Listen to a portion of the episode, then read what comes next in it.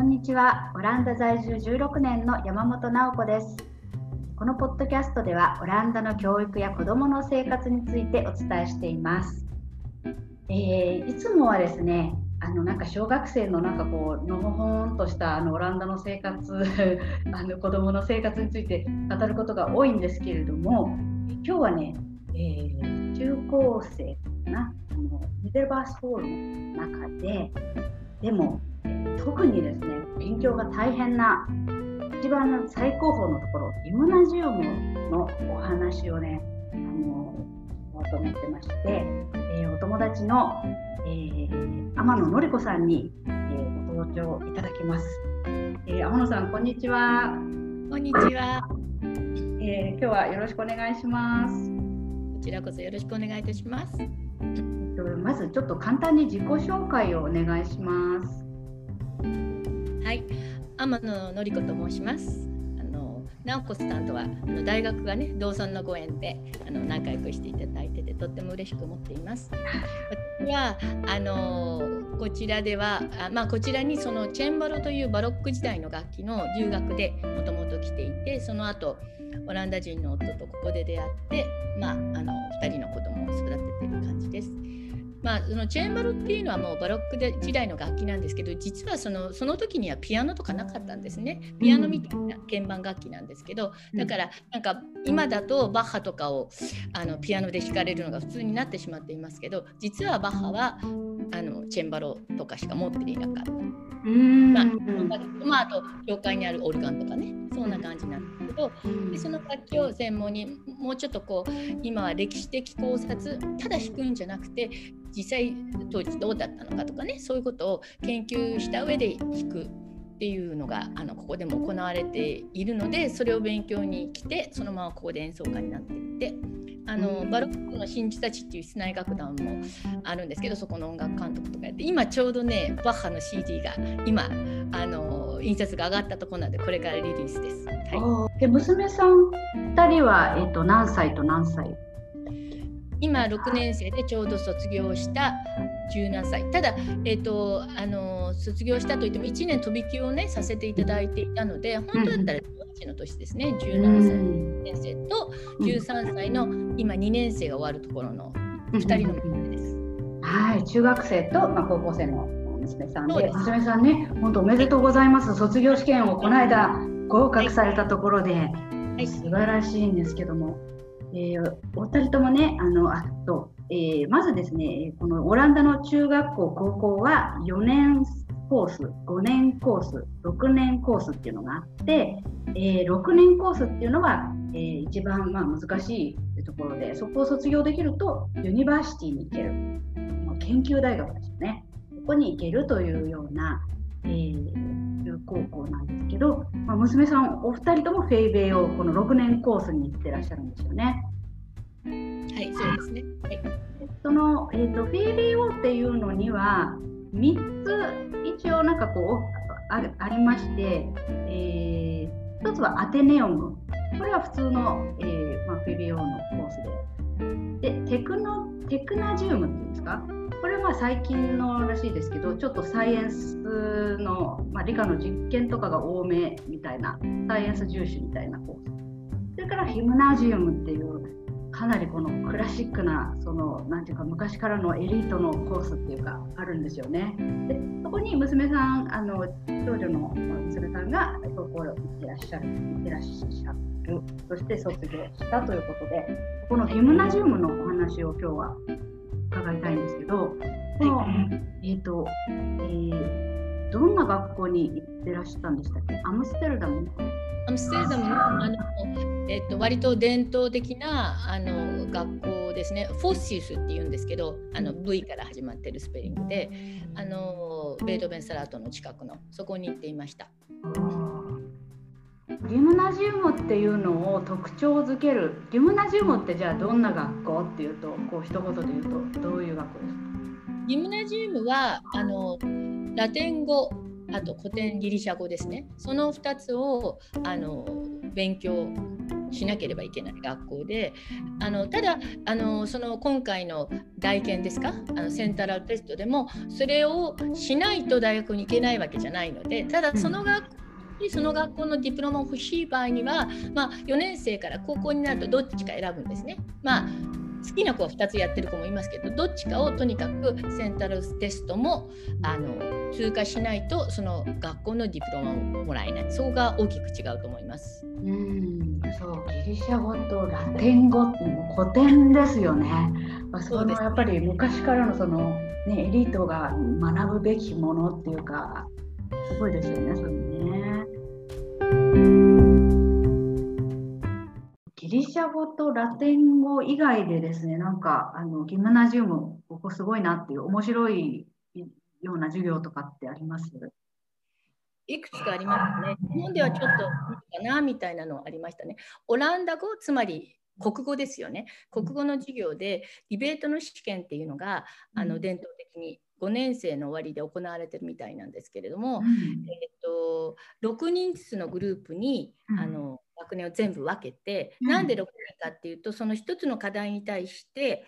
3人ずつ賛成派と反対派、うん、1人目のスピーカー2人目のスピーカー3人目って分かれるんですね。うん、それで、えーと、2週間前にあの課題が与えられて、うん、あの2週間それぞれ準備をしてでもその賛成派になるか反対派になるかは、試験の5分前にしか分からないんです。9時でやるみたいですけど。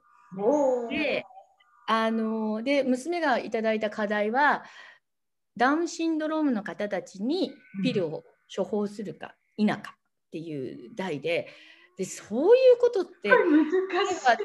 私たちねあのもう大人として何十年も生きてきてもそういうことを真剣に考えたこともうねあんまり機会がなければないじゃないですか。特にこの課題について賛成を言うべきか反対を言うべきかかなり難しいじゃないですかやっぱり。そうですよね答えがこう正解がないというかね。そうですね、でうちの娘はそういうのいつもあの苦人が悪いんですけど、うん、3人目のスピーカーになったみたいで3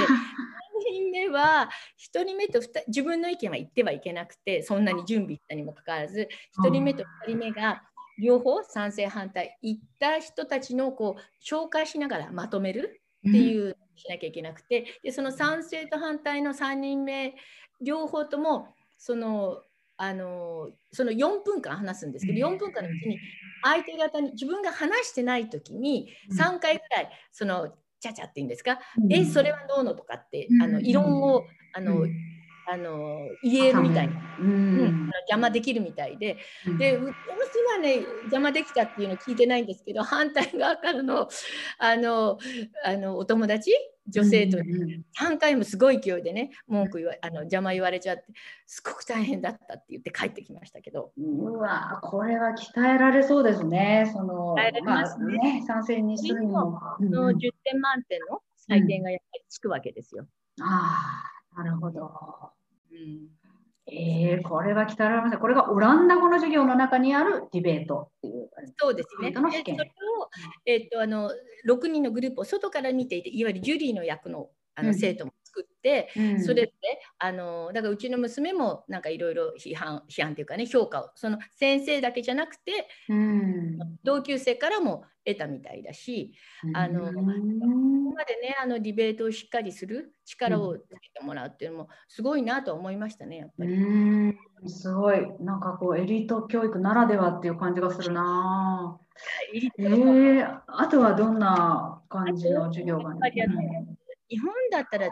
高校のその選択科目の中にも哲学と経済、うん、どうでしょう？新しい学校も増えてるからね中には経済なんかあるかもしれないですけど、経済もそれこそ大学の環境でねやるみたいななんかママクロ経済というんですかそういうあのファンダメンタルなことも、まあ、あとやっぱりそう数学的なこともかなりやるじゃないですか。それもかなりやりたいですけど、うん。うん、その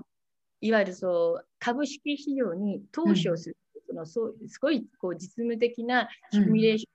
ョンもやってましたね、自分であの相場もらって、あのもちろんお金を実際にかけるわけじゃないんですけど、でもあのかなり債券やあの株式に投資して私本当に向いてないわ。もう損ばっかりって。あの実際本当にあのかけるねあの投資と同じようなことを授業の中でやらせていただいてたりとか、まあ今時コンピューターでできるわけですよね、それがね。昔だったらできないことだけど。おでもそれを学校の授業の中でやるってすごいですね。それって別にその例えば銀行に就職するとかいうんじゃなくても、例えば自分で投資するとかいうのでも役立ちますよね。いやいやね、で実際に銀行で投資ってどんなことかも分かっちゃうわけだし、でおっしゃるように、なんかお小遣い稼ぎも、うちの子は全然あのあの増やせなかったみたいですけど、多分ような子はね、増やせた子は、ああ、じゃあもう自分でおっしゃるようにやろうかになって、お小遣い稼ぎしてるかもしれませんね。ねすごい。そうですよね。そうそれとそのさっきちょっと申し上げて哲学娘は哲学も取ってたんですけど、うん、あの日本だったら高校で倫理っていう教科になるんじゃないかなと思うんですけど、うん、もうでも倫理の枠はもうはるかにね超えてる感じでしたね。あのまあ、主人が今は弁護士なんですけどもともとはあの哲学。も、うん、あのドクターコースまでやってた人なので、うん、あの主人から見ててもいやこんな内容高校でやらせるのかみたいにうん、あのそうもういろいろプラトンのこともすごい深くなんか夫とも論じてましたしでそれが、えーと、あの哲学合宿っていうのが、ね、あって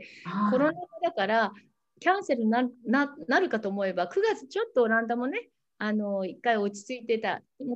あの最も落ち着いてた時期だったので、うん、あの40人ぐらいそれを履修してたみたいなんですけど40人が乗れる大きめのあのヨットですね。うん、あの帆船であのその哲学の先生と、まあ、そのじゃあそのヨットできる人と乗せて、うん、あの3泊4日、うん、あの哲学三昧のあの日々を9月に1回やってましたね。あのそういうのもあであの課題も与えられてディスカッションもしつつでまたそこで個々それぞれに、うん、あのあのリサーチも深めていたみたいだしあそんなことまでやってくれるんだなっていう感じでそれもちょっと驚いていました。えー、哲学合宿すごいですね。ですよね。えー、それはなかなか日本ではないですよね。かなりその難しくてそのカテゴラルギムナジウムってそのギムナジウムしかないような学校に行く子っていうのはもう全国で6%ぐらいしかいないんだそうですよね。数字ではそうですね。で学校のそのサイズ、まあ、サイズっていうか、まあど、どのぐらいの子がいて、どのぐらい卒業できるんですかえっ、ー、と、普通はだいたい5クラスっていうのが多いですね。30人で5クラス。ただ、うちのこの学校はその学校の施設、教室のそのなんていうの数上の問題で6年に1遍、あの 6, 6クラス取れるので、うん、娘の学年は6クラスだったので180人で始まってるんですけどでもどうもストレートに留年しないと卒業する子はどうも半分ぐらいみたいですね。わかんない。すごい。いやじゃ勉強とかやっぱりすごいどのぐらい大変なんですか？いやあの評価のつけ方がやっぱり、うんすごく厳しいので初め知らなかった時はとてもびっくりしたんですけれどもやっぱ日本とかだったらあの1個10点、ま、間違えたらね100点満点から10点引かれて90点とかなんですけど、うん、まあ、大きいテストはかなり複雑な採点とはいえ例えば小テストだったら例えば語学のテストで20問あって、そこで6個間違えたら日本的に言ったら14点14ってことは、まあ、70点ってことですよね。7点、それが減点法でくるので1個間違えると9だから3個間違えると7。ね、6個間違えるとで、ね、6個間違えたらもう4になっちゃうわけですよ。だからそのそういう採点の仕方で5.5以上全教科ないと卒業とか、うん、それからあの旧大ですか。次の進学次の学年に行くのができないので、うん、しかもその点が最後の点だけじゃなくてその学年初め9月からのものが全部平均で残るんですね。だから1回でもなんかちょっとおサボりしたりあのねなんかティーンエイジでもちょっと失恋しちゃってお勉強は手につかないとかあるじゃないですか、そういうのできないでなんか悪い点取っちゃうともうずっと響くのでなかなか常に気が抜けないっていうのもありますよね。そこそこ、ね、勉強してないと。結構宿題とかいっぱい出て、あれですか、一日か学校から帰ってきたらどのぐらい、2時間とか勉強しないとついていけない感じ？そうですね、まあちょっと時間はあんまりね、どれだけだったかちょっと私もチェックしてないんであれですけど、よくやっぱり皆さんついていけないので、オランダ人の家族でも今はなんか日本のように塾がなかったと言われてるオランダですけど、実はホームワークラブとかいうのがね、結構いっぱいできてて、そこに学校の帰り2時間半とか3時間とか寄ってお宿題なりテスト勉強を終えて帰ってくるっていうのもよくある話ですね。うちはしなかったんですけど、あですのでどうでしょうね。3時間ぐらいとかいうのが平均なんでしょうかでもうちの娘なんかやっぱり試験前には自分で2週間ぐらい前からその全教科きちんとこう計画立てたりしてやってて、うん、普段はまあどうでしょうね。どのぐらいやってたのか。でもそんなにキリキリしてる感じはしませんでしたけど、まあ、やるときはやるっていう感じ。集中するときは集中して、うん、あとすごい楽しんでもいました。こんなに、うん、あの高校生活楽しんだなって羨ましい感じで見ていました。ああそうなんだ。えまあその最後のあの卒業試験に向かってその大研日本でいう大研みたいにそのセントラルエグザムというか最後にこの間5月にあったんですけどそれが半分、うん、その卒業の評価ね、うん、あのそれであとの半分は5年の後期から後期の試験と6年の、まあ、12月、まあ、前期っていうんでしょうかね。それと4月の試験。その3つの試験の平均？それででもそれもいわゆる10点満点でその平均が常にだからあの6だったり7だったり8だったり9だったりって言うんですけどそれで来たものとその最後の試験を半分ずつでやるんですね。だからやっぱりその5年生の特にその後期からは結構あの気が引き締まってやってはいましたね。やっぱり卒業に関わるからね。そうですよね。そうそう。まああのこれ前回の私のエピソードでちょっとあの卒業試験っていうののについてはあの説明しているのでこの前の、えっと、エピソード39を聞いていただきたいんですけど、ね、じゃあもうちょっとあのその卒業試験とか、え、っとまあ、その後の進路とかについてちょっとこの後、えー、後編に続きます。またあの後編もよろしくお願いします。はい